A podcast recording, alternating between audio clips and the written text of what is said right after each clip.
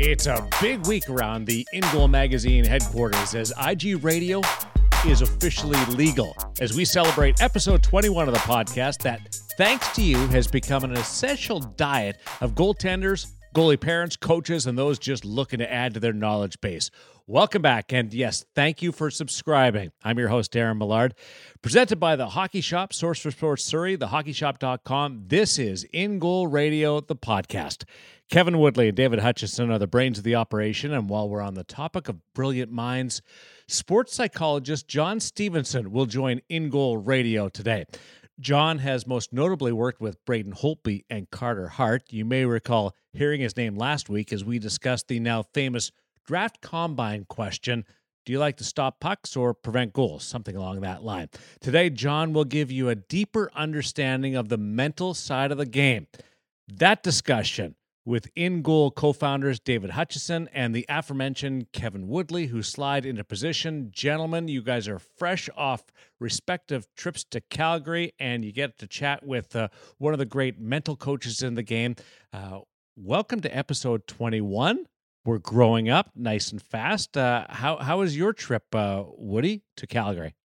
It was good. It was really good. Um, had an opportunity to go be a part uh, as a, I guess the official title is goalie consultant or goaltending consultant of the Hockey Canada Program of Excellence Camp. So, um, the best and brightest or at least what they believe to be the best and brightest uh, of young goaltenders in Canada for the World Junior team this year, for the under 18 team. There's under 17 group, uh, 26 goaltenders in total on the ice for four days. Um, it was it was amazing. Uh, not just the goaltenders and getting to watch them, but getting to know the coaches. Um, some some really uh, some really good coaches, some some former players, and some really good stories. And um, in addition to good coaches, some some some some guys that played in the league and shared some really good stories that we'll bring to you next week. Danny Sabourin uh, walks us through first town the Luongo bathroom break uh, for the 2007 playoffs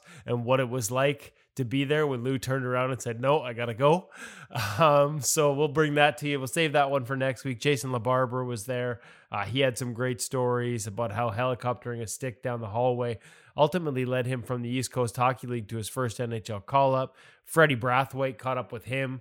I uh, will have him in a hot ta- or in a round table hot stove type format, and we'll also do a longer one with him. So, some great conversations about goaltending. Uh, goalie coaches Lyle Mast, uh, uh, Dustin Schwartz of the Edmonton Oilers, Charlie McTavish, um, Paul Drew.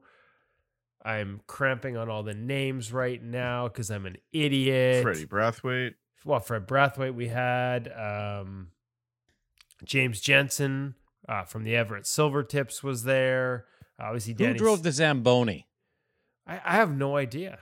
Well, if you're going to run down everybody, you got to give me the guy that's working the machine. Matt Weninger from Alberta was not driving the Zamboni from Hockey Alberta. He was there as a coach. I'm I've probably forgotten someone. I'm absolutely going to kick myself. But I got to be honest with you, the Zamboni drivers were the heroes because yeah. you watch goaltenders and we some big boys. Alex Gravel, uh, just fresh off the Memorial Cup, was there. Uh, Hunter Jones, who's going to be in this draft coming up, you know, pretty big bodied goaltender. They get it down to the studs. You get you get goalies out there for an hour and a half going through creases. Uh, and the national women's camp was running at the same time. So we would basically chop the crap out of all the creases, and they had two at the sides. And then we'd get off the ice, lay a bunch of slush down, and they had to get that sheet back and ready and those creases back and ready for the women's after us, or vice versa. So uh, I may not know the name of the Zamboni driver, uh, but I can tell you right now they were probably the true heroes of the whole thing. And you guys weren't in Calgary together. That's the that's the strange part to me. We were close. Hutch. We were close. Yeah, just accidentally. I uh, I got to go there for a couple of different reasons. Um, was a guest of Eli Wilson, who we do a bit of work with, and he was visiting uh, Goalie Palooza, which is put on by Pro Skate Goal in Calgary, and it's very similar to the Tendy Fest event that we've talked about many times on here. Uh, similar sort of arrangement. Uh, with one difference, the ice times are run by goalie coaches, and uh, so Eli had a two-hour ice slot he was running, and I was there uh, doing some photography and uh, flying the in goal flag at the same time. And uh, we're good friends of the folks at Pro Skate Goal and Peter Martin, who runs the shop. We've known him through the day with Carey Price and Eli every summer. Uh, Eli was going into Calgary because he's going to be beginning a winter training program there for uh, goaltenders in the Calgary area, and uh, just wanted to touch base with the market. And it was a fantastic event.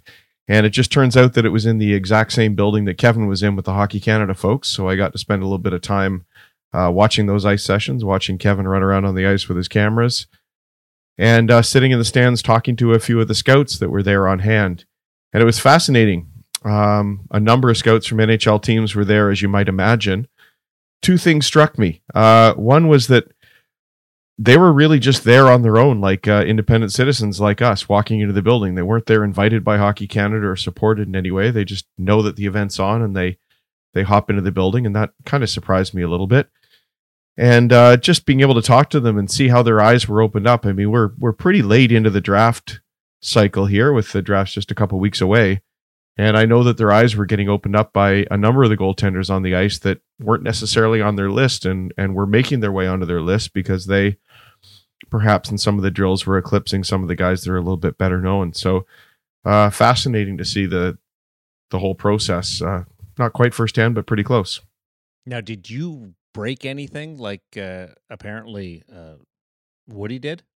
Explain that, uh, Woody. When you A couple of cameras went down. Yeah, when you have uh, cameras on the ice, um, trying to get puck perspective video um, for use for for use in a curriculum um, th- that they're building for Hockey Canada, uh, they're at risk. I mean, uh, some of the shooters that we had out there are guys that uh, have been drafted. Uh, Dylan Dubé was out there as a shooter of the Calgary Flames. Um, there were guys who were out there that are going to be drafted soon. I remember a couple of years ago, actually, one of the shooters at the camp was Cale Makar. So there's pucks flying around. Some of them are coming off hot off pads, especially those Bauer pads, just rocketing off. And uh, one shot missed the net, caught my camera, and it was just like a massive explosion of plastic and metal, um, just kind of flying everywhere. The good news was two parts. A, again, for the Zamboni guy, he keeps coming up, whoever he is. Um, I managed to get all the small pieces off the ice and, and didn't kill a Zamboni by leaving any behind. Two, I actually managed to put most of those pieces back together, and it turns out most of the damage wasn't the camera itself; it was actually just the the unique little tripod setup that I had there in the holder and the case. So, um, relatively unscathed, and actually managed to get her back working on the ice for a little puck perspective video on the final day. So all was not lost, despite a a, a rather spectacular explosion and a lot of giggles from shooters who I would have quite frankly liked to strangle at that point. Is there a good video coming? Is there a good first uh, person video of this camera getting exploded? That's actually a really good point. I should probably get through that footage, but as you can imagine, Hutch, with uh, six cameras on the ice, four stations, every hour and a half of ice time um, basically becomes nine hours of footage. Multiple that multiply that by two a day, and I've got a fair amount of video to go through. So we're not quite there yet. Let's put it that way. But I will eventually get there, and there will be uh, the one. Actually, that's not a good one because that one came from behind. That was another station. So the guy he was filming was not who blew it up, which is too bad. We But- still get it falling on its face. Yeah, Yeah. You'll, yeah, you'll it'll it'll be spectacular. It'll be violent. The best ones are when the puck goes right at the camera and you capture that. I've got a few of those. We've run those on Old Eddie Instagram. Lack one, yeah. Yeah, and Braden Holtby too, where it comes off and boom right into the camera. Y- y- You know what uh, the real explanation there is, Hutch, is uh, loop back and ask that question in episode 242, and he might get around to, to watching that video uh, with with all the camera work. Uh, you, uh, just a quick story. Uh, you talked about the Zamboni and uh, and the small pieces. I once played in a rink where the, the plexiglass exploded, and instead of shoveling it, they brought out the Zamboni and tried to clean it up. Oh. And that did not work out very well for the machine. Oh my god. Don't do that. Don't do that at home, folks. But it was pretty funny to watch. Okay, listen, I just because I am an idiot and now my brain is actually working, I actually forgot Scott Murray of the oh, Stanley Oh, okay. Cup champion Washington Capitals was there and gave a heck of a presentation that basically broke down how tracking and the sort of this new way of looking at tracking essentially helped the Capitals win a cup with numbers statistical evidence and specific examples of the type of movement patterns that they changed in Braden Holtby and examples of saves he wasn't making at the beginning of the season that he made in the cup run important saves that led them to the, you know to a championship. That was a great presentation. I mentioned dustin schwartz was there already Sabourin Mast dipietro brathwaite um, matt Weninger, Paul Drew, I mentioned from Charlottetown in the Q, James Jensen from Everett, Charles McTavish, Charlie McTavish from Ottawa. I missed, and I had LaBarbera, but I missed Adam Brown from the Kelowna Rockets of the Western Hockey League as well, which was uh, a huge omission by me. Really enjoyed. It's a son of Newell Brown, Canucks assistant coach, Yep. uh, and really enjoyed watching him coach. And looking forward to going through the video because. Uh, I like I said, just really enjoyed sort of listening to his conversations and watching his stations over the course of the week. And we've got a, that great roundtable with uh, those goalie coaches coming up next week, episode 22 of In Goal Radio, the podcast. Uh, while Woody's looking for some new gear, uh, camera wise, uh, if you're looking for some new gear on the goaltending front, uh, check out the hockey shop thehockeyshop.com, source for sports in Surrey. We welcome Cam back this week for his gear specific segment. Uh, a couple of fun manufacturer focused interviews from Tendy Fest uh, the last couple of weeks. So Cam's been off, but uh, he's back on talking about some steel uh, this week, Woody. Yeah, no, and I think it ties in quite nicely to our conversation with um, uh, with John Stevenson on the mental side. To be honest with you, because I, I think the mental side, uh, we hear goalies say 90% of the game is mental, and yet they probably spend 5% focusing on it. And so interesting that, that Cam decided this would be a good week to talk about steel and replacement blades and some of your options. Because I do think as goaltenders, we tend to spend a lot of time and a lot of money and a lot of effort looking at our equipment, our pads, our gloves, our blockers, our masks, chest protectors. And yet, in an era where skating's never been more important heading into the draft, all these goalie coaches there would tell you that it's all about how they move. That connection to the ice may be the most important piece of your equipment. And much like the mental training, I think it's often overlooked. So, a good segment with Cam sort of walking us through it. And another example of why we've teamed up with the Hockey Shop Source for Sports in Surrey uh, to bring you the In Goal Radio podcast because they have guys like Cam working in the store in person, guys that understand the position, guys that know it's not just about buying whatever's on the rack, whatever steel it comes with. Um, there are options, and and those options can affect and will affect how you play. Uh, they carry all the best brands. They have a huge selection. We've talked about it before. It's every goalie's dream: the basement, the bottom floor, the goalie sort of heaven at the hockey shop source for sports in Surrey. Of course, not everybody is as lucky as me. They can't go into the store and visit them and say hi to Cam in person. Uh, so for all those goaltenders out there, make sure you check it out online at thehockeyshop.com. Uh, they've got a great staff, like I said, not just guys. They just hiring, hiring kids out of high school. Everybody in the goalie department plays the position, is passionate about the position, understands the position, and most importantly, understands how equipment will affect how you play the position. So make sure you check them out. The Hockey Shop Source for Sports in Surrey and thehockeyshop.com. Cam is coming up, and from the physical to the mental side of the game. Last week, we had a spirited debate on the relevance of a question asked uh, of a goaltending prospect at the NHL Draft Combine. That one about do you like stopping pucks or do you prevent goals? Uh, I was on the side that it was of little use, that question. David was opposite me. Kevin, like he does, he wanders uh, in between. My, Uh, goal, my, that- my hockey team has officially informed me I do neither, for the record. Oh, but but that conversation was really involved three laymen. What about the area that created the query, uh, the psychologist's opinion? John Stevenson is a mental skills coach. He comes to the table with a PhD in psychology, a registered psychologist, the perfect person to spend some time with Hutch and Woody. This is a person that's worked with uh, Braden Holtby and Carter Hart. He may work between the ears primarily, but he started this journey with goaltenders talking stick on the ice and the glove up. A goalie coach turned master of the mental. John Stevenson with Woody and Hutch on In Goal Radio, the podcast. John, I guess the first question that I wanted to ask you is how you made the transition. Like, how did you end up in this position, um, working with some of the biggest names uh, in goaltending on the mental side? I mean, we know the relationship with Braden started as a goalie coach, But how did you go from being a goalie coach to being a sports psychologist, special or maybe specializing in goaltending is the wrong word because you work with so many people. But how did this transition? How did this start?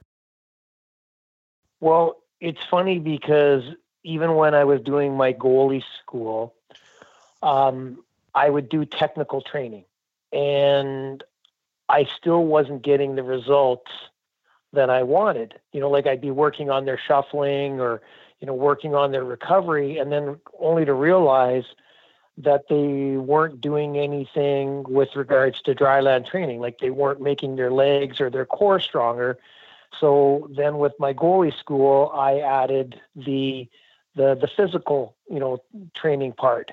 And then I started to quickly realize, you know, I'd be doing that, I'd do the technical, do the physical, and parents and kids would come back and you know, he's still not performing well. And then it was like, well, let's let's watch some game film. And then I'd watch the game film and then only to, you know, quickly realize that a lot of the kids had never been taught how to read the play and, and you know the anticipation skills and so then we did that and then all of a sudden it was like i'm watching the game film and next thing you know i'm seeing that uh, no one had ever mentioned about you know how to get ready you know physically and mentally for the game or i'd see a goalie you know for a lack of better term lose their mind in the middle of a game and they'd never been taught you know, skills to refocus and regroup.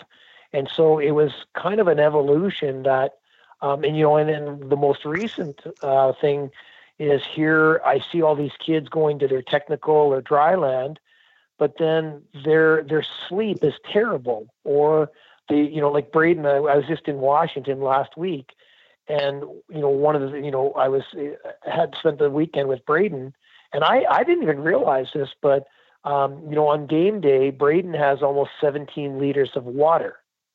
And, you know, it, that was a big issue for him, you know, and, and so I started to realize, you know, in just even in the last few years, the amount of kids that are doing Fortnite and Minecraft and all this gaming and all this YouTubing.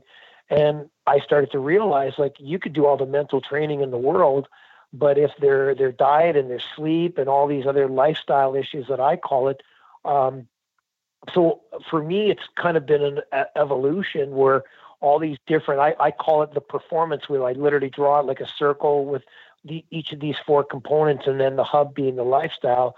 And just over time, like I used to, you know, if I saw a tracking issue, you know, here I, I would be thinking, you know, Kevin, like it's, it's a real, you know, I'm going to really work on their tracking. I'll bring out the white pucks. I'll bring out the mesh bags and meanwhile, it could have been an issue that was off ice that had nothing to do with their technical part of the game. And so I feel like I, I, I without sounding arrogant, I almost feel like I'm a better goalie coach now, even though I don't do the technical part. But it's because I'm bringing, I'm looking at all of the different areas uh, of their of their goaltending career. So what can you walk us through? Like what if you had a new client come to you now, John? Like what would be that? what would be the approach? What would you how would you break it down? What would be the focus for them to kind of help them build that wheel? Is it all encompassing?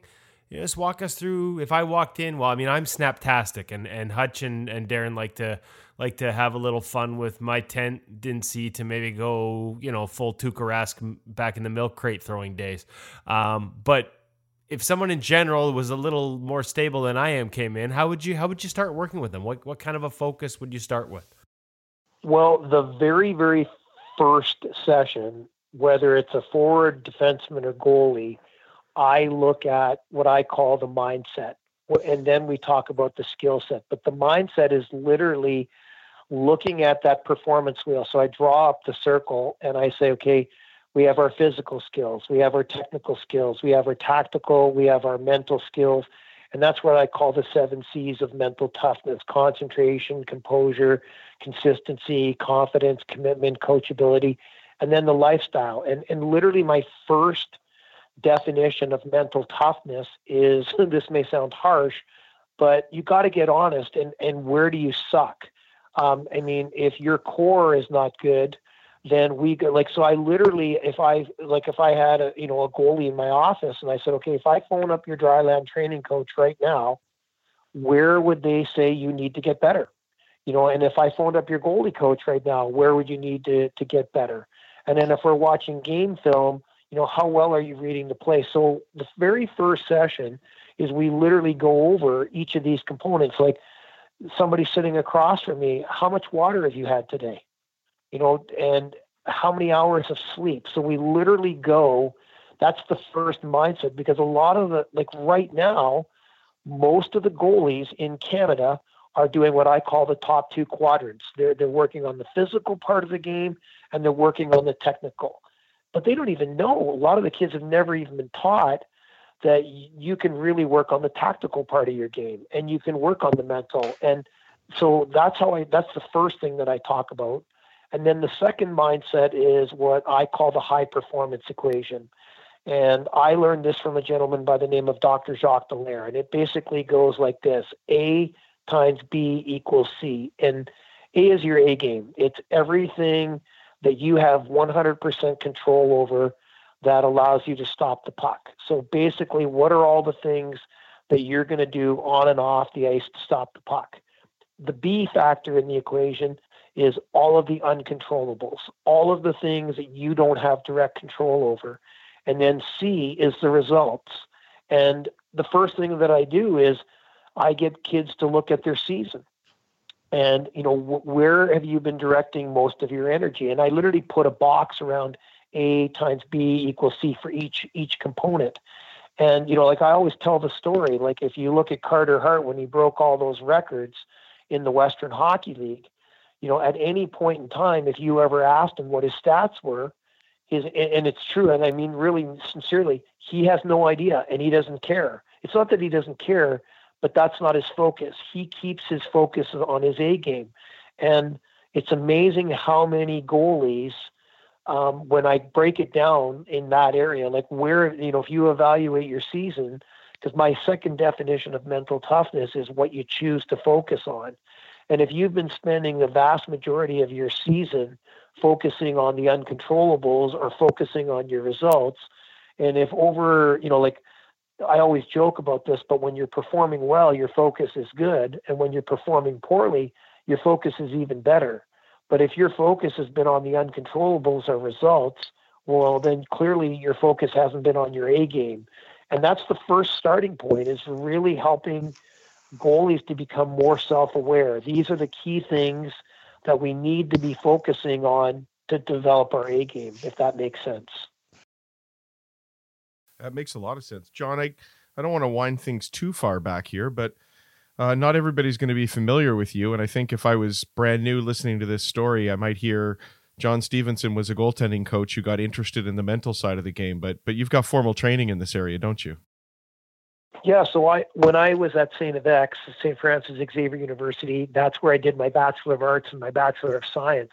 And then um, that's where I played my hockey. And then when I went to uh, York University to do my sports psychology degree, that's where I became the goalie coach for the York, York Yeomen. And then when I came back home and I did my PhD at the U of A, that's where I was the goalie coach for the U of A Golden Bears. So I'd always combined. I just I, I did not want to be a researcher, and um, you know a lot of the schools in Canada in sports psych are very research orientated, but I wanted to you know work with athletes. And I, because I was a goalie and I, I tried to combine both of those worlds. So I've been doing this for a, a long time. And even at my goalie school, um, you know, if Braden Holtby was here the first time in, in Argyle Arena in Edmonton, there he is lying on the floor in, in, inside a you know a dressing room arena doing progressive muscle relaxation to learn how to to control the tension in this. So we've been doing this, you know, or I've been doing it for a long time, and I think that was one of the things that I tried to make my goalie school very different. Is that when kids would come to camp, we devoted at least an hour and a half of that day towards mental training. So the Carters and the Bradens, that's how they got introduced to it. Like it was just another part of their training. It wasn't a an adjunct. It was literally, okay, we're doing our ball drills to work on our vision training. Well, we're doing our mental training.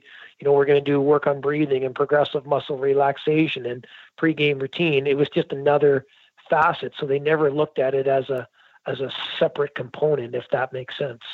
Does it surprise you, John? Like we've see you talk about the top two components, you know, training, goalie specific, off ice uh, training, and trainers Uh, obviously, goalie coaching is at a level it's never been before. There are just you know lots of kids with multiple options, multiple coaches. We've seen the vision training come to the forefront. Uh, a lot more talk about it, driven probably in part by guys like Braden Holtby and Carter Hart, clients of yours. Uh, we see them spray the water bottle, and then people ask the questions and they explain it, and so more and more kids get into the vision side. It seems to me, and, and I'm wondering if you see the same, that the mental side, for the most part, we're not seeing the same commitment of resources from young goalies, and maybe even, you know, you correct me if I'm wrong, maybe even some pros in terms of, you know, they'll always say the game's 95% mental, but I'm not sure the amount of uh, energy spent in terms of training it matches that. Well, I and I totally agree with you. And I think if you asked any hockey player right now, uh, like what what did you do today to work on your mental game? Just like if you went to your dryland training coach, he's going to give you several drills and exercises to work on your core. But a lot of hockey players and then goalies, like if you ask them, okay, what are some specific exercises that you do to work on developing your focus? What are some of the specific exercises that you do to develop your your your confidence? And they don't know. And so they literally do not know where the rubber meets the road um, you know, like a simple drill, like doing three, four, five ball juggling, how much it can work on multiple object processing, which is what goaltending is.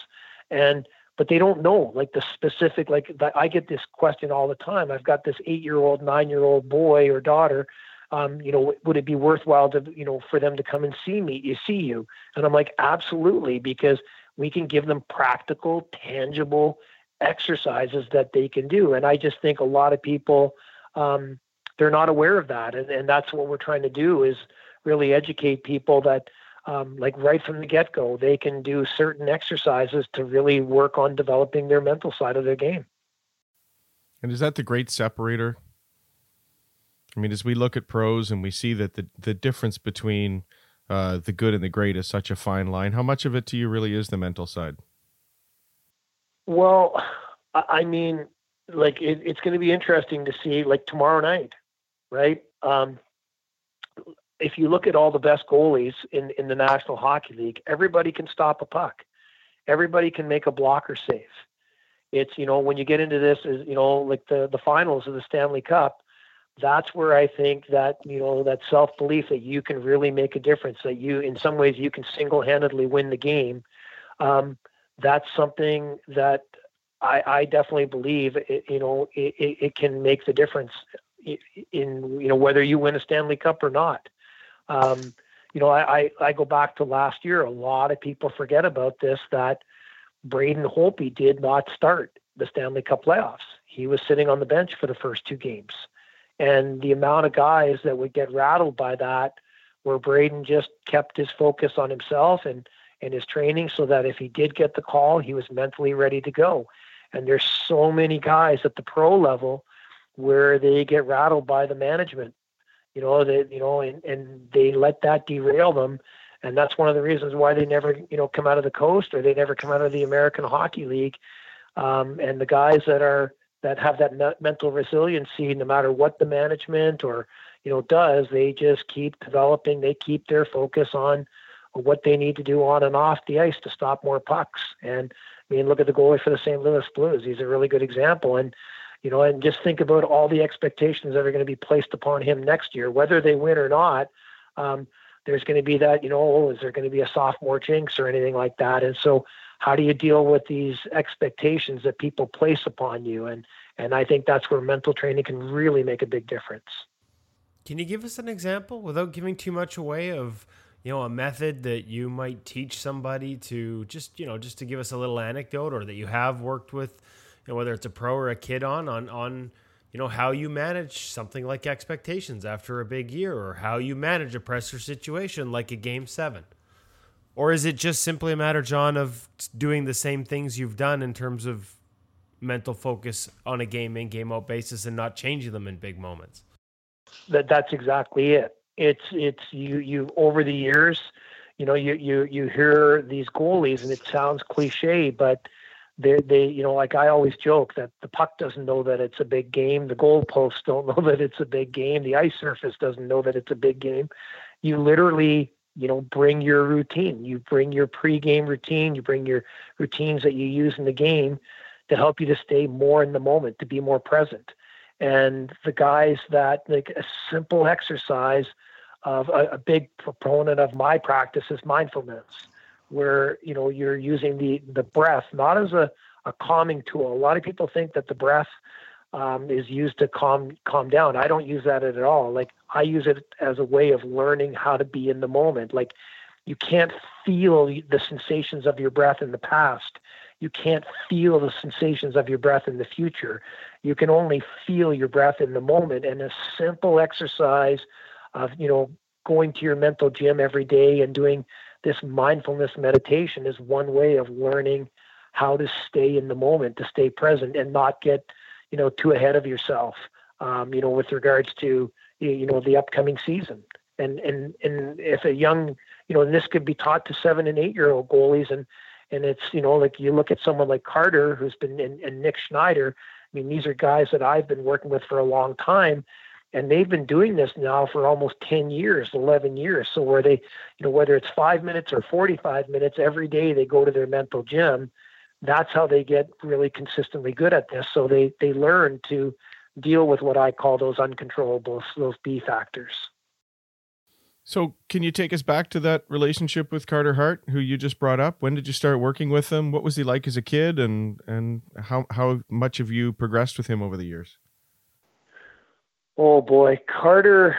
I, I we, we were talking about this. I'm actually going out for, lunch with him tomorrow, um, and I, am going to pick his brain about uh, his experience over, you know, playing in the World Hockey Championships. Um, and, and I, as much as I think I like to teach these guys, I learn a lot from them. I never played in the Stanley Cup Finals, and I've never played in the World Hockey Championships. So, um, you know, Braden and Carter and a lot of these guys have been such a great resource for me because they share their experiences and then I can learn from them and then pass it on to the the younger goalies.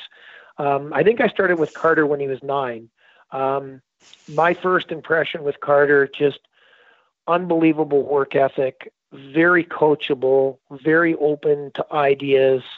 Um, I remember when uh, I ran my goalie school in uh, Park. You know, we do these week long camps, and usually, you know, the camp usually started at 7:30 in the morning, and I would arrive at the rink at six six thirty in the morning to get ready for the day, and there's Carter Hart throwing balls against the wall. He's the first kid, you know, doing all these ball drills that we taught, and he just really uh, wanted to to be the best that he could be. And I know that sounds cliche, but um, just real hungry to learn um, different drills with puck handling, with tracking, and um, he's just a very open-minded kid, and and he's taken a lot of the skills from Dustin Schwartz and his goalie coaches, um, you know, in Philadelphia, and his goalie coach in in, in Everett, and just um, been open to hear different things. I mean, even this year, he would tell you the biggest change that he made that really made a big difference in his game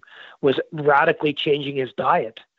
And um, that made a huge impact and he's just that's that's one of the qualities. He's got a phenomenal work ethic, um, very open, very coachable. This these are these these you know C's, and um, he parks his ego. You know he, that's one thing he does is he parks his ego and and he tries to you know take different even like with some of the veterans with the Philadelphia Flyers this year, just being open to hear some different suggestions from the veterans in terms of you know getting used to playing in in the league, and and that's what makes him so special.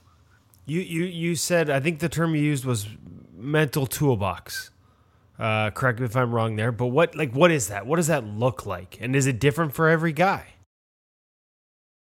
Well, I I call it the seven C's. You know, like um, so one of the C's that I just literally came up with in the last few few months is compassion.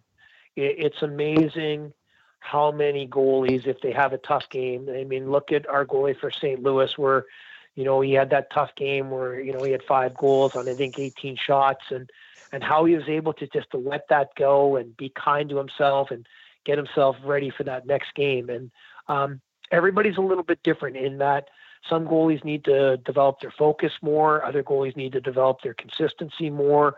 Other goalies need to work on, you know, mental rehearsal or as Pete would call it, Pete Fry would call it visualization.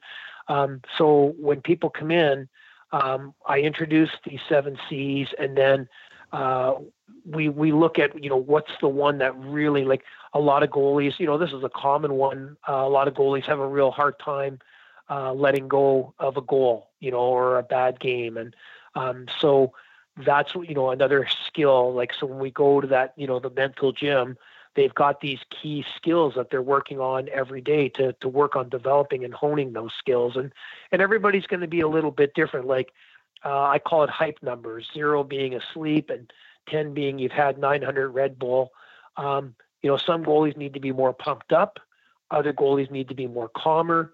And what they do is they start to find out what works best for them.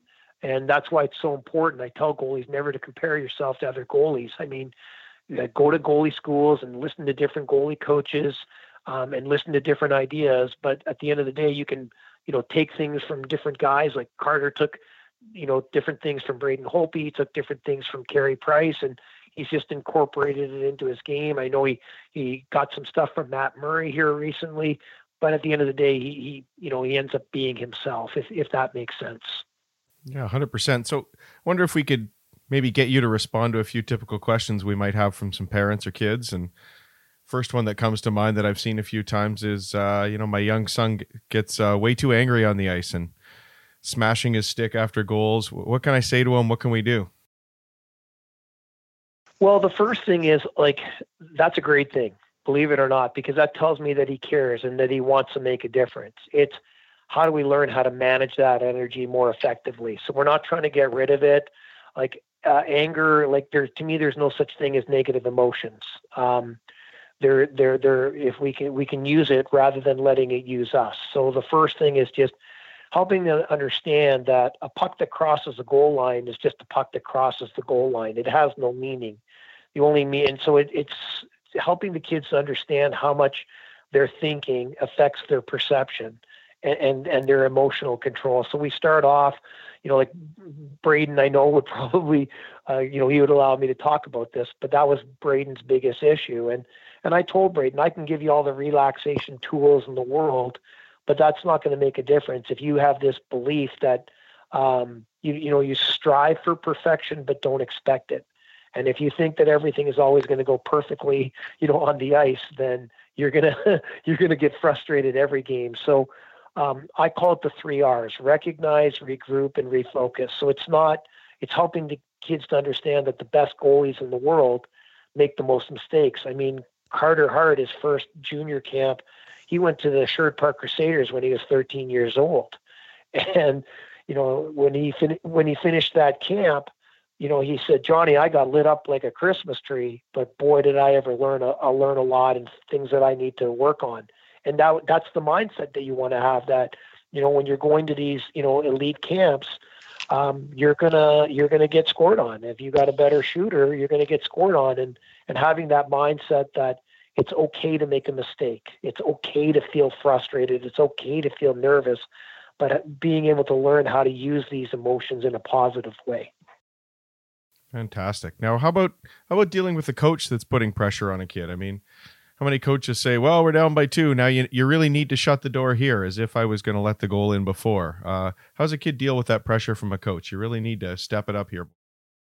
Well, the first the first step is just awareness again. Um, again, that's an uncontrollable, and you know what the coach does or says has nothing to do with uh, your job. It's the uh, you know, and the first thing we talk about, and you guys know uh, Coach Belichick. Um, famous quote from Coach Belichick for the New England Patriots is, "Know your job, do your job, enjoy your job." And the first step is just recognizing that the coach has nothing to do with what you need to do on the ice. Um, and that's where a lot of kids, um, you know, whether the coach decides to play you or not, that has nothing to do. You know, I mean, this this happened this year. Uh, Nick Schneider is playing for the Stockton Heat. He's playing against the Oilers farm team. He's the first star in the game. I think they got outshot that night, like 55 to 15 and I text messaged him, you know, to say congratulations on a great performance. They happened to lose that game that night, two to one, and then Nick sends me a message um, saying that he just got sent down to the East Coast. Well, the following day, guess who was the first first guy on the ice working with his goalie coach in Kansas City? And so that's that's the difference. It's just first of all recognizing that you don't have control over an uncontrollable, but you definitely have control over how you choose to respond to it. And that's what that's what Nick has learned over the years. It's the old famous phrase, control the controllables. I mean, I could tell you thousands of stories of, you know, Kevin Constantine, what he tried to do with Carter, you know, and Carter just realized like at the end of the day, it, it has nothing to do with what I need to do to get ready for the next game, no matter what the coach does or says. Okay. Uh, so it, it sort of sounds to me, John, if we get away from this for a little bit, that you're more than a mental skills coach. You're more than a goaltending coach. It sounds really like you're a, a life skills coach for goaltenders. Well, I'm a big believer that goaltending is what you do, but it's not who you are. And um, you really, really, um, I'm torn with spring hockey um, because I get it. I know that you know the the caliber of hockey tends to be better, but um, I think it's really important that when you're away from the game, you are literally away from the game. And I can't emphasize like at this time of year now kids need to yeah they're doing their training, but then they got to just go be a kid and you know, Braden and I were talking last week and how important music is to him and how important just being with his family and um, spending that quality time. And believe it or not, that actually makes you a better goaltender. Um, but I think it's really important that kids, um, you know, all my clients, I really emphasize you got to get away from the game and you got to start to discover, you know, who you are as a person and, and what's important and who are the, the people that are important in your life. And a lot of these seven C's, like as much as Nick has had a great year as a first year pro, I still think Nick would be most proud that, um, you know, Nick suffered a pretty traumatic brain injury when he was younger, and he was told that he may not get his driver's license. And a lot of the training that we've done with him, uh, whether it be the vision training or the neurofeedback, um, he got his driver's license. And I, I can tell you right now, that's one of the proudest moments in his life he uh, came in and just you know was barrel tackled me that day and um, that was just an amazing moment for Nick to see how how much pride he had in getting his driver's license. So absolutely, a lot of these skills you can use in you know writing an exam or try to get your driver's license or just you know daily life, um, dealing with things that that can be stressful.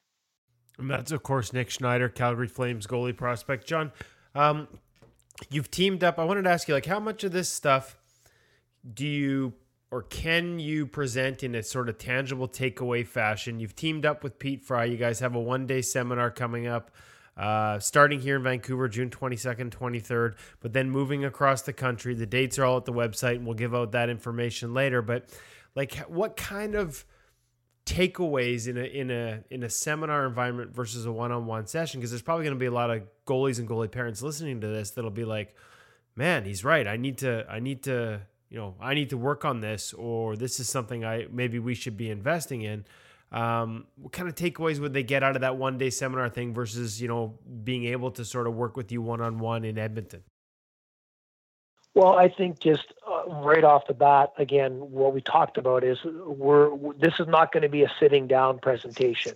Um, Pete and I, we're going to be having the, uh, the the clients that come to the workshop in, in doing mode experiential. So they'll be doing a lot of the skills, like like literally, we're going to guide them through you know skills like mindfulness and and heart rate variability training and visualization. So they're going to walk away out of there like the vision, all the ball drills. Like I was very lucky when I was very young. I went to Vladislav Tretiak School, and every ball drill uh, that my goalies use for pregame and pre-practice routine.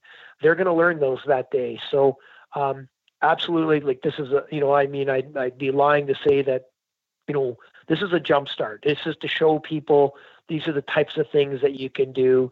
And then if people want to pursue doing in, more individual training with Peter I, then there's that opportunity. But this is really to introduce people to an area that I think that a lot of people don't have no idea of. These are the types of things that you can do to really separate yourself uh, come fall when you're in uh, in tryouts. Uh, actually, and I love that word workshop versus seminar because they really are two different things, I think, in people's minds. So it sounds like a lot more hands on. I wanted to get back quickly to the vision and ball drills because I think you've mentioned it a couple of times.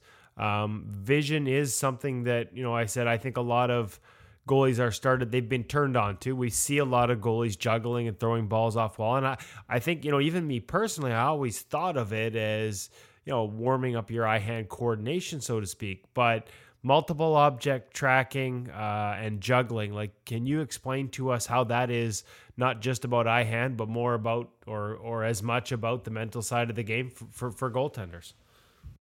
Well, you know, when we talk about focus, it's the, the two things it's what to focus on and then the actual skill of how to focus. Well, if a play's coming down on you, um, it's amazing how many goalies have been taught to just keep their eye on the puck. Um, they've never been taught the odd even rule. They've never been taught to look off the puck. They've never been taught to that it's critical to recognize which way the open man is shooting. Um, you know, if I said to Braden, okay, you're playing against Toronto Maple Leafs, who are their five top players? Which way do they shoot? And what are their habits? Braden can tell me in a heartbeat. And if I ask most kids, you know, at amateur hockey, um, okay, who are the, you know, pick a team, you know, okay, who are their five top players? They have no idea. And that leads into mental preparation. So this is where your your mental rehearsal, your visualization, um, and the like doing five ball juggling because there's five guys on the ice. Well, now what you're doing is you're you're developing your brain processing speed. You're developing your peripheral awareness. So you're literally reading and seeing the play at faster and faster levels. And um, you know, just like you're you're doing your physical warm up, when you do these ball and vision exercises, you're literally warming up your eyes and your brain so that you're you're and, and a lot of goalies too like even when they get taught this sometimes they make the big mistake of only doing it in games rather than treating your practice just like a game. And so I, I all my clients i want them they might have what i call a mini me version of it. Like you're doing the same exercises but just maybe not doing it at the same extent that you would do for a game. But you're you're mentally warming up the brain just like you're you know physically warming up the body. Do you do when you mention things like multiple object tra- tracking um, obviously i cover the canucks or that's been part of my job here for 20 years and it automatically makes me think of i think it was called the neuro trainer that they brought in. Um, they had their quote unquote mind room. They're pretty ahead of the time under under Mike Gillis's direction uh, in terms of the sports science uh, background. Have you ever worked with those types of tools? Do you find that those can can be helpful? Because um, I do recall multiple object training being a big part of that neurotrainer um, system setup. Yeah, so there's like we used to do it. Unfortunately, um, I we had it as part of our company, but my former partner and I uh, separated ways. But the the CogniSens NeuroTracker, which you're talking about, the D2 Dynavision board, the Senaptec, the uh, the glasses, that you know, um, all of that equipment. Um, if if this is just my personal bias, like 25 years ago, I came out with power skating for goalies, and I got laughed at. And then, you know, 15 years ago, I brought out the idea of every goalie should be doing some type of for, form of yoga, and I got laughed at. You know, when I brought that up, I personally feel um, guys that if a goalie's not doing some form of vision training, that they'll get left behind. Because the and the great thing with all of that equipment is there's no guesswork. We can literally objectively measure how well your brain and your eyes are processing things. So there's a few places here in Edmonton that do offer the uh, I call it cognitive perceptual. I don't really like the word vision training because a lot of people miss that the the cognitive component, the the brain part of it. And so that's why I like to call it cognitive perceptual. And I think if you're going to be an elite goalie, I think just the nature of the game, this is another area that most goalies should be doing and they're not. And they can really develop their confidence because if they're they're processing, seeing things more automatically their confidence level is going to go up. Okay, John, I we we've heard it from Braden and we've written about it here at InGoal before, but we've got you on the line, so we really need to hear from you. Uh, tell us about the water bottle, the squirting of the bottle between plays in the NHL. Uh, what's Braden doing there? What's Carter doing there? In essence, learning how to get back into the present moment. So, you know, the ironically, the the, the title of our uh, mental training tour this summer is what we call playing out of your mind.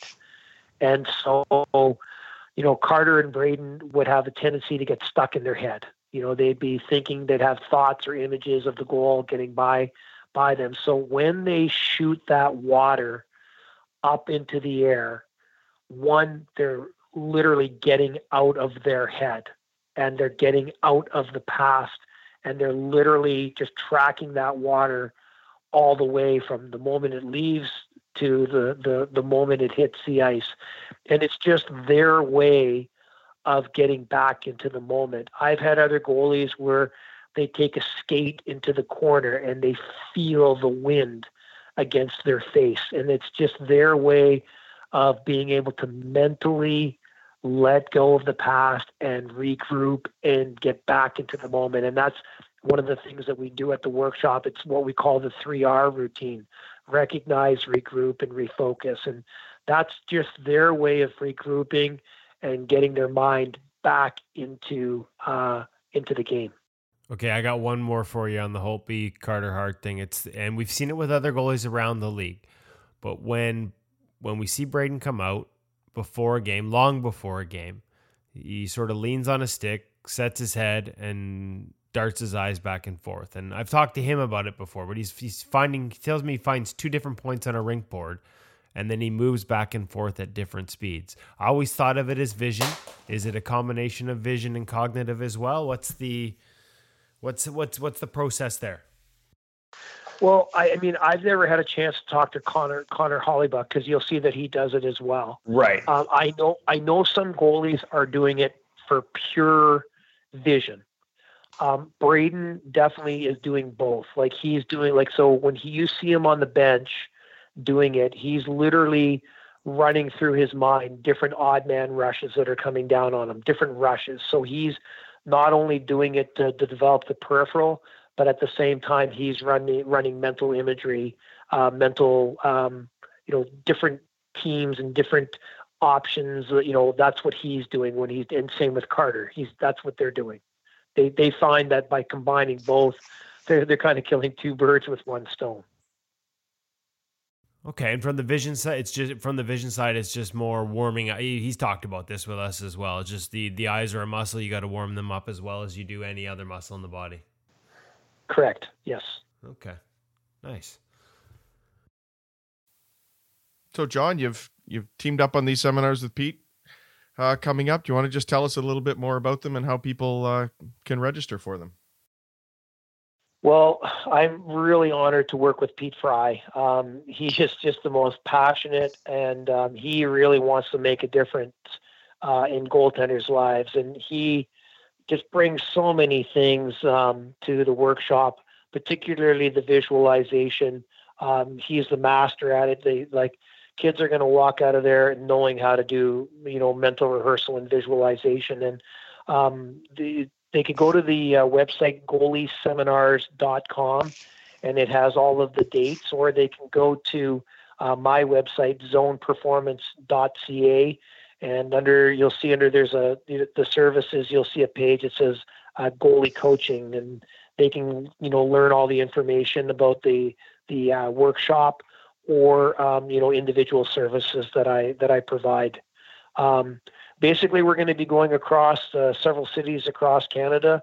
Um, the workshop on the Saturdays is for Atom and Pee Wee goalies, and then on the Sunday it's for the older group for the Bantam and uh, up to the pros. And uh, it's a full day workshop. We're going from nine o'clock to uh, five o'clock. It's you know basically an eight hour day where we're going to go over these uh, these seven C's and again, like you said, I love how you mentioned it earlier. It's a workshop. They'll they'll be working, and we encourage the parents. Like if the parents want to come in and and see what we do, um, we, we and even goalie coaches. If any of the goalie coaches would like to come in and learn about that part of the game, uh, we want the goalie coaches there because we feel that this is something that's just not being addressed in Canada.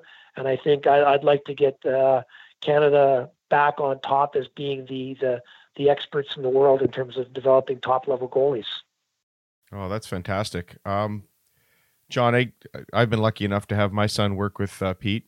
I think he probably was even a novice when he first started doing some visualization before games.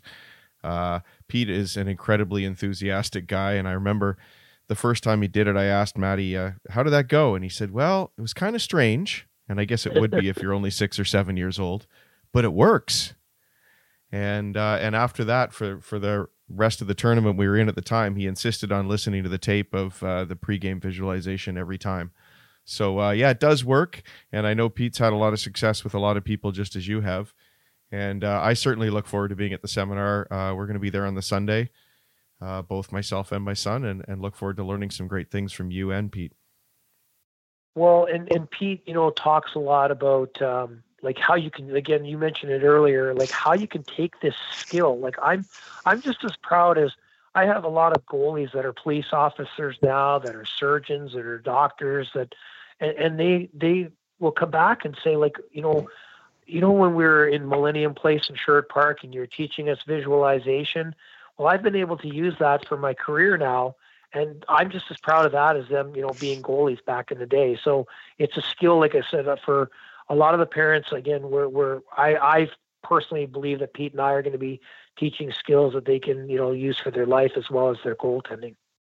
Perfect. That's that's well said, John. And uh, I also wanted to just say thanks for your time. I know how uh, you know how little free free time you have, how busy you are between the the, the sports psychology training as well as um, you know working with uh, other clientele through the zone um, performance uh, in Edmonton and with this coming up, so not to mention, you know, like you said, uh, visiting with Holtz and visiting with Hart- with Carter. So thank you very much for taking the time to join us, and uh, we'll be sure to sort of uh, pass along more of the information on the podcast and online, so parents and goalies and goalie coaches can all check out the tour when you guys hit the road. I uh, really appreciate being on your show, guys. Thank you so much. You guys do such a great job for getting information out to goalies in all in all of those areas. It's it's it's a great uh, great time to be a goalie. Thanks, John. Look forward to seeing you in Vancouver. Thanks again, guys.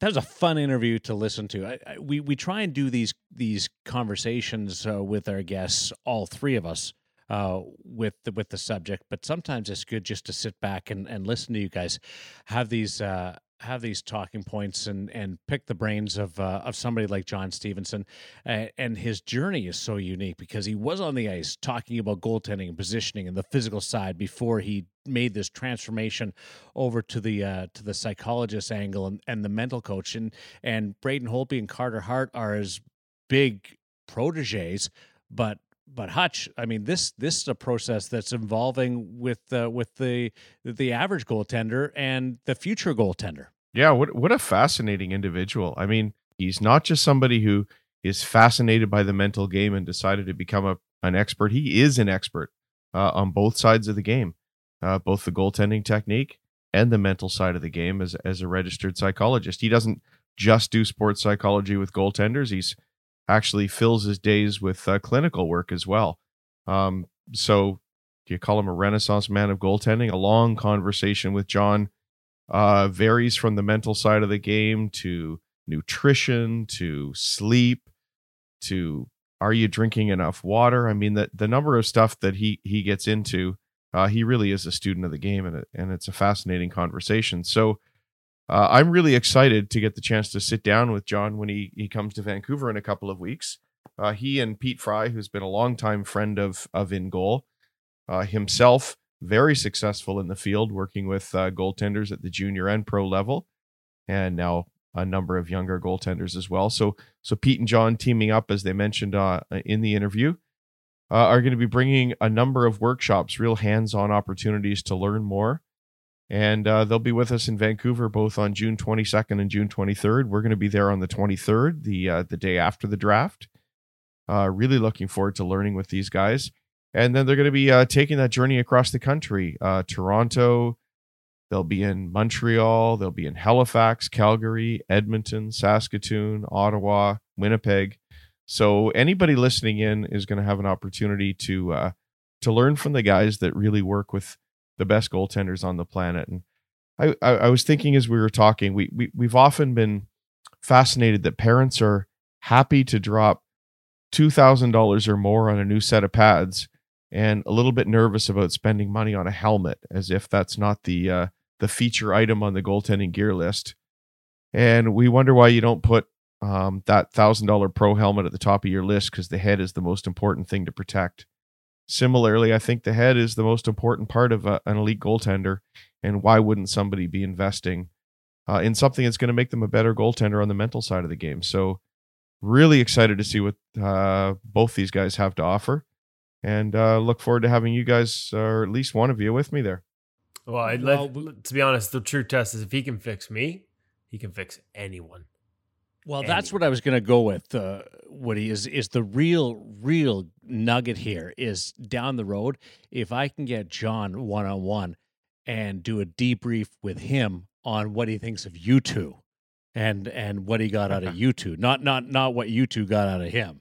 Hey, I was I was amazed though in that interview because we sort of handed him that question from one of the readers or listeners uh, about a, a a young kid who sort of goes Woody Snaptastic, and he said that was a good thing, Yeah, See? and and I I was shocked. So I mean, he was looking for the bright side of a difficult story because he definitely didn't want a kid to be like that all the time. But But Anger again- is your friend. yeah, so fascinating interview, wasn't it?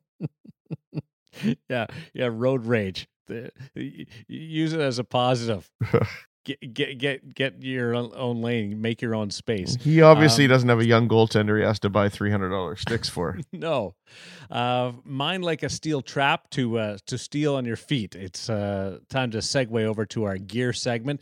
Kevin's back on the road at the Hockey Shop, source of sports, thehockeyshop.com. Back together with Cam, reunited. It feels so good.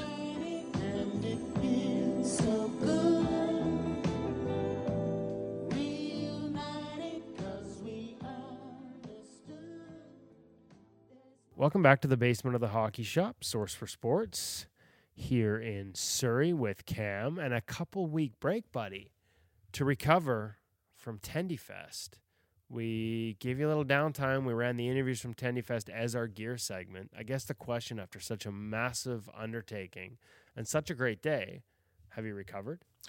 I yeah, I think so. I, I I'm still kind of getting there. I I believe. Uh, still got some paperwork to go through and some dust still to kind of settle. But uh, I'd say yeah, after uh, what uh, has been a, successful event for sure, I'd say it's been good to catch up on a little bit of rest. And so we're to get back to some. We're not to go gear specific this week. We're not to go brand specific. We're to talk about one of the. It's funny. We have John Stevenson, who is the mental sports psychologist for Braden Holtby and Carter Hart, is our one of our featured guests this week. And we talked about how the mental part of goaltending is one of the biggest parts, and yet it's one of the least trained quite often. What we're going to talk about today on gear, I think, is related. Skate blades, steel, replacements, options. The most important thing we hear from goalie coaches right up to the NHL. We got the draft here next week. One of the things they're all going to talk about is Kenny skate? Your connection to the ice may be the most important part of your equipment. And yet, I think a lot of us overlook it. We just kind of take what comes with the skate. Uh, we don't change the profile. We don't do custom radiuses. We just take it and we go. And sometimes we let it get a little thin and wear out. So let's start maybe. Um, we can talk about different blade replacement options, but maybe let's start with custom profile and custom radius and the kind of things you guys do there and some of the popular sort of goalie cuts uh, that you see have evolved over the past couple of, of years with Cecil up in the skate sharpening shop. even to preface this a little bit, even before I started working here, um, a long time ago now it is, but uh, I didn't know there was this many options that we do have um, that we will go through here, even for profiling and regards to steel. Heck, I didn't even know there was different hollows that I could go. I usually just threw my skates up there and hope the guy did the best. So, eh, you know, it's it's very common. You've come a long way. Yeah, surprise, right? Um, it's very common that when uh, we ask, because when we uh, do our skate fittings here, we also sharpen them up for you and whatnot. It's very common for people to be like, "I didn't even know there was an option." So it's becoming less and less prevalent. And the more informed you are, the you know better choices you can make. And this is, you're right, it's extremely important. You need to be able to skate. So um, starting off in terms of uh, profile options, um, there's three uh, major ones that we recommend. We have a Pro Sharp machine, so it's it's done all by automation. Um, in particular, again, this depends a little bit on what your specific needs are inside the net. Personally speaking, I recommend one that's called the Dual Profile. It's a 24 28. Um, basically, what it will do, um, it shaves material off in the front, so it tips you a little bit more onto uh, the balls of your feet. Um, leaves the middle of the skate fairly flat, and then once you get to the heel, it shaves a little bit more off. Um, again, for rotation on the skate, anything on your post, you'll find it you'll be able to catch your edge a little bit quicker. So a little bit more. We, we tend to think of goalie skates as sort of a straighter blade along the bottom. This has got a you know it's a little bit more, for lack of a better term, a little bit more rocker to it on the on the toe and even a little bit on the heel. Uh, Correct, exactly. And now that one would probably consider the one right in the middle. Um, two other options that we offer there's just a single profile, which is the 27 foot. Um, basically, it's just an improvement over the stock radius that would come on any set of steel. And the stock radius on most steel is what? Off the top of my head, you got me. Oh, we stumped him. We'll have to look that up and add it in later. Um, either way, the, what this will do will actually improve consistency for sharpeners from person to person. So the one thing with getting a profile, if you're taking your skates to a multitude of different sharpeners, the profile will unfortunately get screwed up very quickly. If you're taking to the same sharpener, it will stay for the most part remain consistent, but it usually is about two three months, and then you have to get your skate reprofiled depending on how often you sharpen your skates. That's like if you go to a guy where like, it's my pet peeve when I go to other places because sometimes I can't make it to see Cecil. It happens. You need an edge. You're in a jam.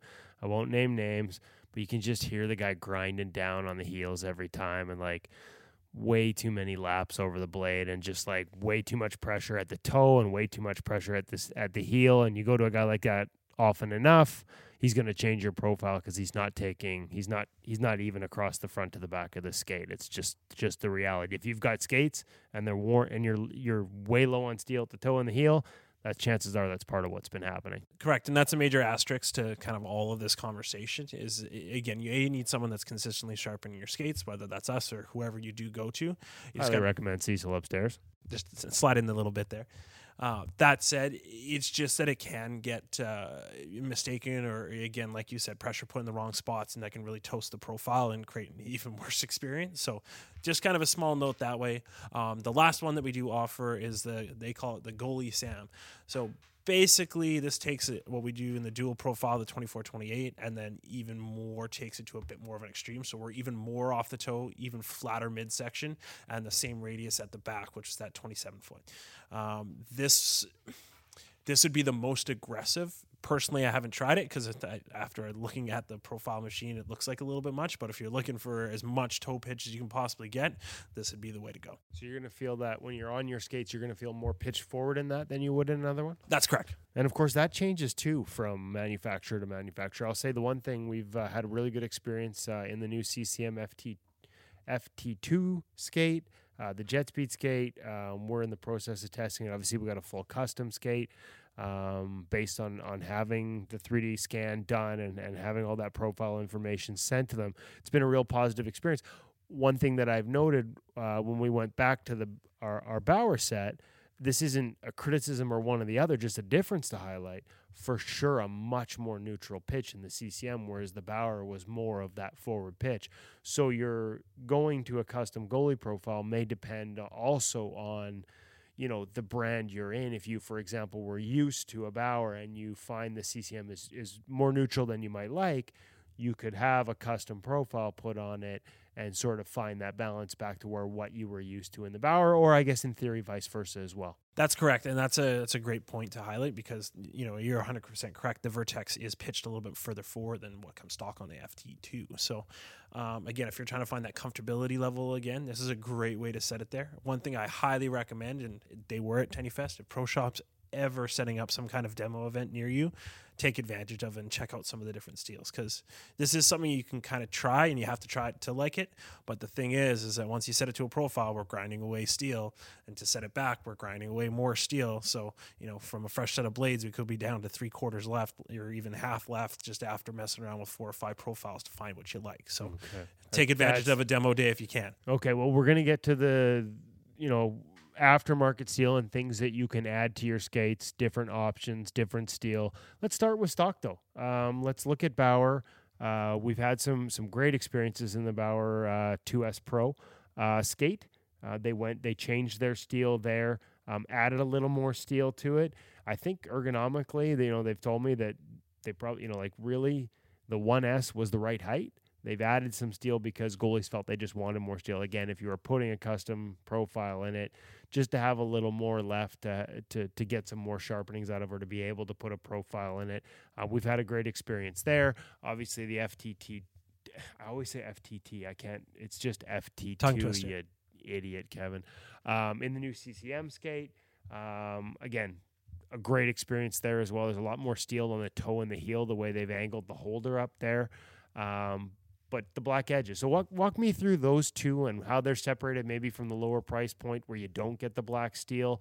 Uh, anecdotally, our testers have noticed in both cases, the Bauer black steel and the CCM black steel, it feels like it cuts your sharpening needs about in half. I mean, obviously you can slam into a post and lose an edge in a hurry, um, especially if you're flaying, flailing around in the crease and jamming it up the way I do. Um, but for the most part, it does feel like it almost doubles your the, the length of your sharpening. And those are options. If you don't have it stock, you can get that black steel in an aftermarket blade as well. Correct. So yeah, there's a lot of information to cover from what you just said, and even rewinding back to your point where even Bauer said that was enough steel. Bauer said that, but the general store feedback, even from us, for example, is it wasn't enough. I had guys trying to run three sets of blades because they were crushing through steel so quickly. So thus came the 3G Plus, which is now inherently taller than the 3G steel, which is stock original steel for the 1S. And then from that 3G Plus, then came the 5G Plus, which is now the black edge steel, which you see stock on the 1X, or uh, sorry, the 2X and 2S. Yeah, we've got ours on the 2S. And like you said, like like ergonomically, like like again, you're right. We saw it at retail. We heard it from goalies. We experienced it when we tested 1S. We wanted more steel. But in terms of like actual biomechanics and the cor- correct pitch and the correct attack angle, like they weren't chintzing out on steel in 1S is what I'm saying. They had they had figured that out. They had done the science on that, but then they recognized, hey, we may have hit the perfect sweet spot in terms of performance or how we think it should perform, but we need to give goalies a little more steel to play with, and they've definitely got that now, uh, and the feedback has been really positive. Exactly. And now within that, touched on a little bit before, that uh, lasting edge of the 5G or carbon steel. Um, highly, highly recommended if it's something you haven't tried. Um, I personally skate on it myself. My sharpening's cut down in half alone. So Um, it sounds about the same as us. yeah, you know, at about two to three ice times a week, I'll go usually a month without uh, sharpening my skates. Whereas, uh, you know, before it was about every two weeks. Um, it holds its edge. It holds its edge fine. Even when I do hit a post, I actually find the edges a bit stronger. Whereas in previous steels, I, I would have beveled the edge really easily. Um, I don't find that as much with that black edge steel so far. So nothing but point, good right? things. It's, it's giving you a basically designed to be harder on that edge and to maintain that edge a little bit longer. So anecdotally, what we say kind of makes sense to you know what they say is the reason for switching to that. And obviously, again, you said too in the FT2 as well, um, that black edge steel is there on the XSG um, speed blade uh, in their XSG black speed blade. That's correct. And then, I mean, this is something then again where you're gonna have to try on different skates and whatnot and find what's right for you. Now that I would say those two steels between the CCM and the Bauer are comparable, so it's not like one's better than the other at that point. Um, but that said, I do have other options, and I've got about six packs of steel here in front of me. I even still have a couple more options um, upstairs We have steel for the old Vertex, um, like cowling skates for Bauer. I've still got steel for graph skates, um, varying degrees for step, and as well as extreme step steel. Um, beyond that, in Do you have? Do you still have steel for like the old like Bauer or sorry, not Bauer, sorry, the like the old Reebok cowling like 20k, 9k? You still have steel for that? I believe we still have a couple extra pairs upstairs. Yeah. Ooh, shout out to Paul Drew, uh, goaltending coach, who was with me at the uh, Hockey Canada Program of Excellence goalie camp last week. We may have some help for you here. I'm just giving him a hard time because he's still rocking the old skates. Him, him, Devan Dubnyk, and John Gibson still rocking the old Reebok skates. So they're gonna they're gonna need some replacement steel in the near future. You I got got it. I got it. I got it. So beyond that, um, when we were talking about, it, we touched on it quickly before. So say for the new Bauer um, skates in particular, I have tons of that uh, 5G um, plus uh, carbon steel in stock, ready to rock and roll for them. I also got the 3G, which is basically the same height as the 5G, just not carbon coated. Um, sorry, that's a 3G plus. And then I do have the original 3G for the 1S um, as well, but I don't have as many pairs of that left over because we've moved towards the 3G plus. Because everybody wants taller and more steel to play with. Exactly, exactly. exactly. Makes So, sense. so a couple other uh, aftermarket brands have hopped on making steel as well. Um, I do have some of the Titan blades, which at the time were the only other option um, for the Vertex um, edge holder. Um, I bought one that's a mirrored edge, which is basically a polished steel. Um, similar concept to what was happening in the uh, the 5G carbon coated. Um, it's just a way to again make that edge stronger, for example. And then step steel which is kind of the original aftermarket. Maybe I, I shouldn't say original but it was certainly the one that gained the most notoriety especially with the step steel extreme options that were you know back in the day of those very low profile reebok holders uh, giving you a better attack angle with the extreme. Step has been around a long time. What are the differences uh, between step and Titan uh, whether it's in terms of cost or quality or option So what the step steel that we have for the Vertex Edge holder in particular um, is actually something a little bit different. So what it does is it's actually a four mil steel that snaps into the three mil blade. So if you're finding you still want um, that thicker blade option, this is basically your only option to do that with a Bauer skate to still kind of skate on a four mil steel. Um, it's something that we carry in stock. Wow. Okay. I didn't realize anybody was doing that, to be honest with you. I'm an old four mil guy myself. And there are times, as a guy who likes it deep, three eighths, got a lot of weight to push around from my knees. What can I say? I need an edge. Um, put on a few LBs over the years. Um, I found it easier to get it in a four mil. And so I found that I've had to go, you know, deeper in a three mil to get the same type of feel, the same type of responsive edge. So having that option in step steel is, that's interesting to me. So that's, uh, that's, that's the only one that makes that. Have they got that yet for CCM, or is it just strictly on that Vertex? Uh, right now, just strictly on the Vertex, but I'm sure they'll once you know CCM start gaining more traction in that skate department. I would say once they gain a little bit more, I'm sure Step Steel will probably take a look at making something. and if you're a goalie out there and you're wondering four mil, three mil, why did everyone go to three mil? Um, why would I? Why would that have changed? I think the biggest answer is weight. Right? Yes. Like I mean, you're taking you're essentially it's one of the heaviest parts of a skate is is the blade, and you're basically reducing that by a quarter. W- one other way that I do describe it though is that you can think about it as like a fine edge knife point. The fatter that knife point edge is, in theory, more steel that's contacting the ice, more grab but less glide, for example. So for me personally, I like to be able to shuffle across my crease very easily. On a four mil steel, I always kind of dig in, and you really have to take a lot of effort to push through. But with the three mil blade, I find I can slide through my edges quite easily. But when I go to go cut, because that edge point is finer, I still get all that cut and push off. That's why Devan Dubnyk cringes when we go to shuffle drills and he's got those old Reebok skates with a big wide four mil and a deep edge, and he's like, "Oh, these skates don't shuffle." that explains it. There, we've got it explained to us. Um, okay, so that's your custom options: the Titan, uh, the step steel. Also, like you said, aftermarket steel and the XSG holder, uh, so you can buy multiple sets. Same with the Bauer with um, uh, with the LS five all those options are here now. Are you seeing kids buy multiple sets of steel for one pair of skates so that they can come in, bring them in, have three sets sharpened, and not have to come in again until they've worn all three out? That is a that is a common uh, play. Uh, definitely see uh, multiple edges of steel, so that way you can kind of flip through. For guys that do hit the post a lot, it's a chance to swap out their blades because of those quick swap blades. Now, you know, you quickly grab a quick whistle, scale it over, you know, swap them out. So, um, yeah, it's not uncommon to see you know two, three sets of steel every time that uh, a pair of skates get brought in. Any beer leaguers doing that? Because that seems a little keen to me. Uh, we don't want to call anybody out here. Uh, No, you know what? I, I I'm sure there are a few. Um, I, I haven't gone out of my way to go find them. Put it that way. Okay. Okay. Uh, for the record, I don't, folks, and I have access to gear like crazy, and not not even I am having multiple sets of steel. If I lose an edge, I just probably skate better, to be honest with you. Okay, perfect, Cam. Um, thank you for this. All the different steel options, all the different profile options, as usual. Uh, if you want more information on it, you can visit them at the Hockey Shop Source for Sports here in Surrey in person. Come talk to Cam. Uh, we haven't had him on for a couple weeks, so his head's back down to its normal size, not too big. Uh, make sure you see Cecil up in the skate shop. If you got any other questions or you want to order online, you can contact them. Check out the website at thehockeyshop.com. Or if you want to phone in and talk to somebody in person who understands goaltending, you can get them at. 604 589 8299. There's the radio voice from Cam Matwiv for Cam and Kevin from the Hockey Shop and episode 21 of In Goal Radio podcast brought to you by the Hockey Shop Source for Sports. Cam, thanks for taking the time today. Thanks, Kim.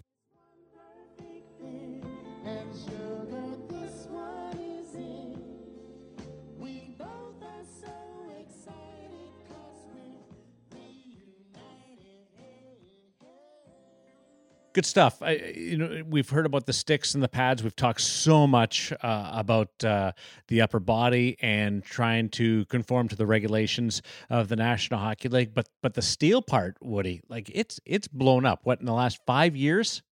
Yeah, I'm trying to think of when Danny Taylor, because I do think that Step Steel and the and the Step Steel Extreme products were kind of what first made brought this to the attention of goaltenders a little more. Um, Danny Taylor, obviously, when the Calgary Flames signed him to a contract, he was playing in the American Hockey League here in Abbotsford using Reebok cowlings with the Step Steel Extreme blade, and that's a, that was a lot of steel. And the NHL actually made it illegal. They said you can't use those.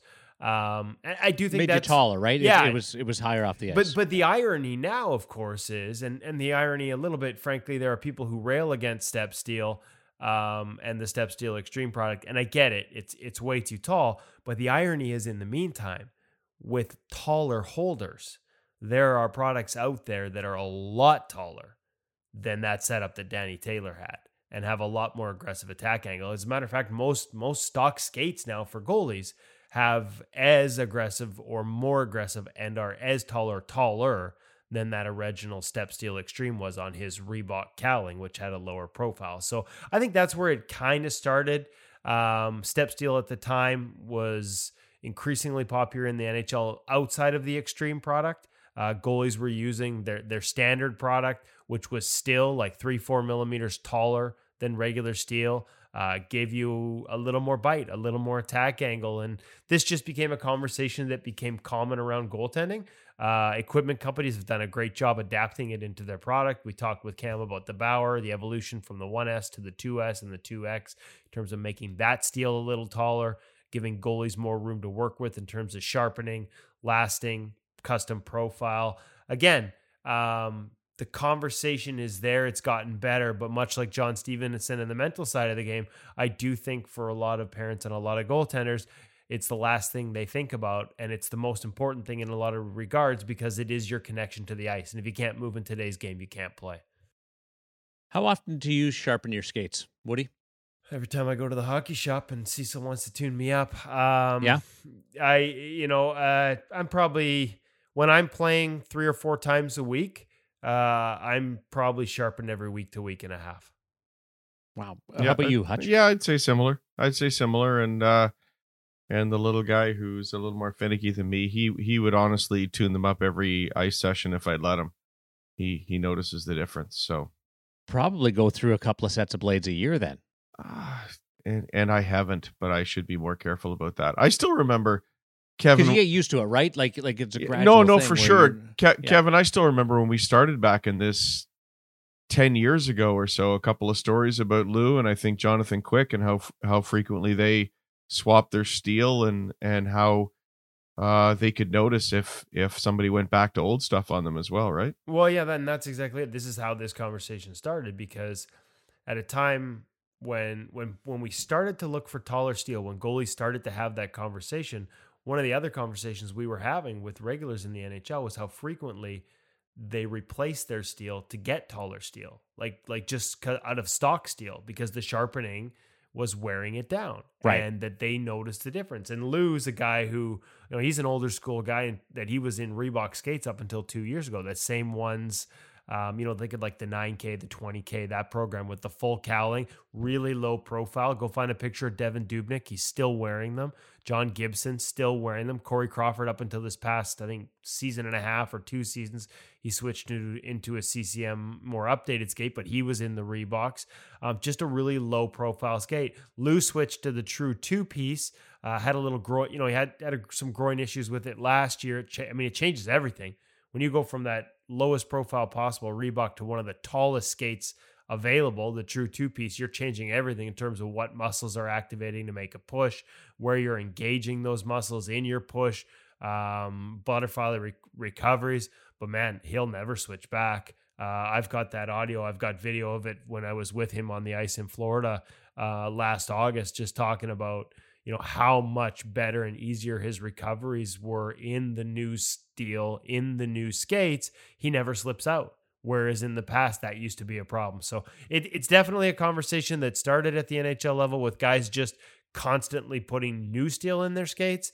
And companies recognized that there was an opportunity there to give them even more of an edge by giving them even more steel. And it's evolved from there. More steel. Does it give you uh, more room, more vulnerability in an RVH if you're putting your foot right against the post for a, for a puck to slide through there? Skate Uh, on post. Oh, absolutely. And we've seen that a Yeah. ton of those goals. I mean, it's not just the taller steel in that case, it's the it's the no cowling taller holders. Um, in some cases, the, the gap is much bigger than a puck, and it basically becomes a ramp. If it's along the if it's on the ice against the post, um, it can be a little ramp, and there's definitely enough space. We've seen a lot of big goals over the past couple of years in the playoffs, banked in from dead angles or below the goal line uh, hitting that skate, hitting the bottom of the pad and banking in, or just finding that hole. So um, it's one of the issues with post integration um, that we've seen talked about a lot in the NHL. If you're using skate on post with new skates, that gap is something you need to be mindful of because it's definitely big enough to have a puck go through. And we've seen some really costly pucks sneak through over the past couple seasons. And Hutch, before we wrap this thing up, uh, some great listener questions that you passed along to John Stevenson. Uh, and if people want to uh, query us, how do they get in touch with us? Uh, Darren, we'd love to hear from all our listeners at podcast at ingoalmag.com. That's podcast at ingoalmag.com. You don't have to send uh, a letter. You can just send us an email, which makes it a lot easier to get a hold of somebody like Dusty Imoo. Woody? Yeah, quick congratulations to Dusty Imoo. He was in the news this week. Actually, had a heads up this was coming before it became public. I knew he was considering it. Uh, big move for him. Big loss for the LA Kings, frankly. Uh, he played a big role uh, in resurrecting the careers of Peter Budaj and Jack Campbell in the past year. Obviously, had played a big part in getting the recruiting and early development of Cal Petersen, um, who looks like a real good future NHLer for them. He's off to China uh, to coach in the KHL. Uh, better deal, better offer there. He took it. Um, and just he's a fascinating guy, a guy I've gotten to know and enjoyed talking to over the years. And and we're gonna make sure he's also happens to share a hometown with me here in White Rock, uh, you know, on the border just below Vancouver.